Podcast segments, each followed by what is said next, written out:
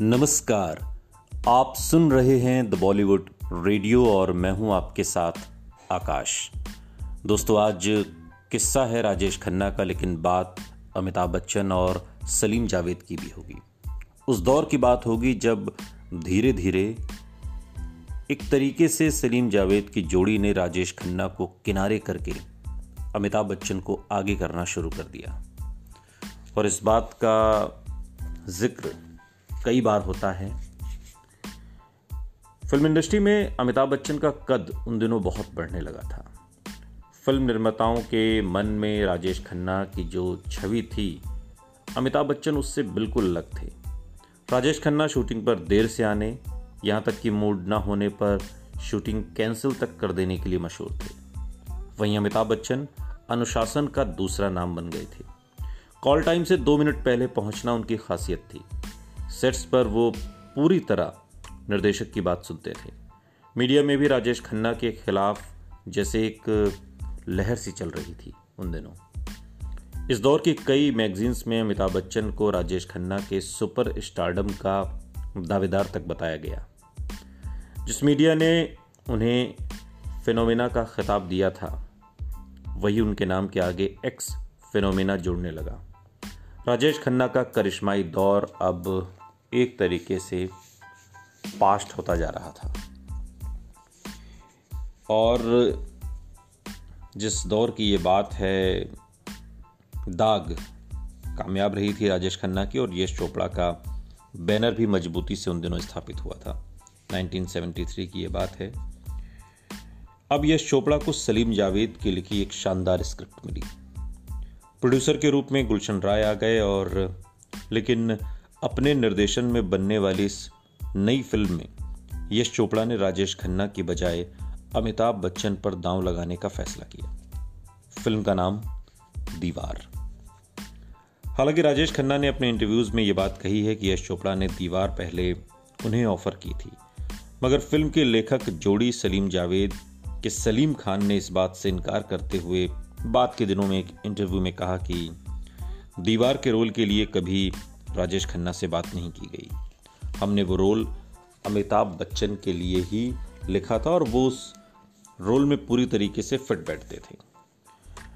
उसमें अदला बदली नहीं हो सकती थी। तकरीबन इसी दौरान यश चोपड़ा ने अपनी एक और फ़िल्म कभी कभी की प्लानिंग शुरू कर दी। जहाँ दीवार एक एक्शन फ़िल्म थी, वहीं कभी कभी दो पीढ़ियों की लव स्टोरी पर आधारित एक महत्वाकांक्षी और मल्टी स्टारर फ़िल्म थी। कभी कभी में हालाँकि राजेश खन्ना की छवि के मुताबिक शायराना और रोमानी रोल था, लेकिन इस रोल के लिए भी राजेश खन्ना के नाम पर कभी विचार नहीं हुआ। फ़िल्म में शायर की भूमिका angry young man Amitabh Bachchan को दे दी गई, साथ ही शशि कपूर और ऋषि कपूर के रोल भी पूरी तरह से रोमांटिक थे, जो कि राजेश खन्ना की खासियत थी। ये चोपड़ा से अक्सर ये सवाल पूछा गया कि उन्होंने राजेश खन्ना को इन फ़िल्मों के लिए साइन क्यों नहीं किया? कई साल बाद, उन्नीस सौ सतासी में अप्रैल के महीने में पिक्चर पोस्ट को दिए एक इंटरव्यू में यश चोपड़ा इस बात का ज़िक्र करते हुए कहते हैं कि इस बात का सटीक जवाब देना बेहद मुश्किल है, क्योंकि कोई खास वजह तो थी ही नहीं। ये कुछ ऐसा है, आप एक एक्टर के साथ काम करते हैं, उसके साथ आपकी समझ और ट्यूनिंग बन जाती है। मेरे साथ भी कुछ ऐसा ही हुआ। फ़िल्म दाग के बाद मुझे लगा कि अमिताभ बच्चन फ़िल्म दीवार के लिए ज़्यादा सही है, क्योंकि उस रोल के लिए जज्बाती और टफ से दिखने वाले कलाकार की ज़रूरत थी। फिर त्रिशूल में भी इसी तरह का रोल था। यह चोपड़ा ने दीवार और त्रिशूल जैसी एक्शन फ़िल्मों में तो अमिताभ बच्चन को लेने की वजह बता दी, मगर जब उनकी रोमांटिक फ़िल्मों कभी कभी और सिलसिला के बारे में पूछा गया, तब भी उन्होंने वही ट्यूनिंग वाली बात दोहराई। वो अक्सर कहते कि देखिए, मुझे उसी टीम की आदत पड़ गई थी, फिर मैंने उससे बाहर निकलने की कोशिश ही नहीं की।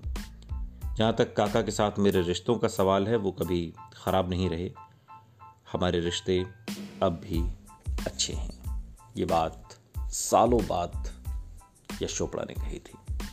लेकिन इसमें कोई दो राय नहीं कि कहीं ना कहीं सलीम जावेद की जोड़ी और उस दौर का बदलता मीडिया एक तरीके से जो राजेश खन्ना के खिलाफ हो गया था, एक माहौल ऐसा बना दिया गया जिसमें सब कुछ राजेश खन्ना को लेकर नेगेटिव लगने लगा। और इसका सीधा फ़ायदा अमिताभ बच्चन को मिला, जो राजेश खन्ना के व्यवहार से ठीक उलट थे। सुनते रहिए।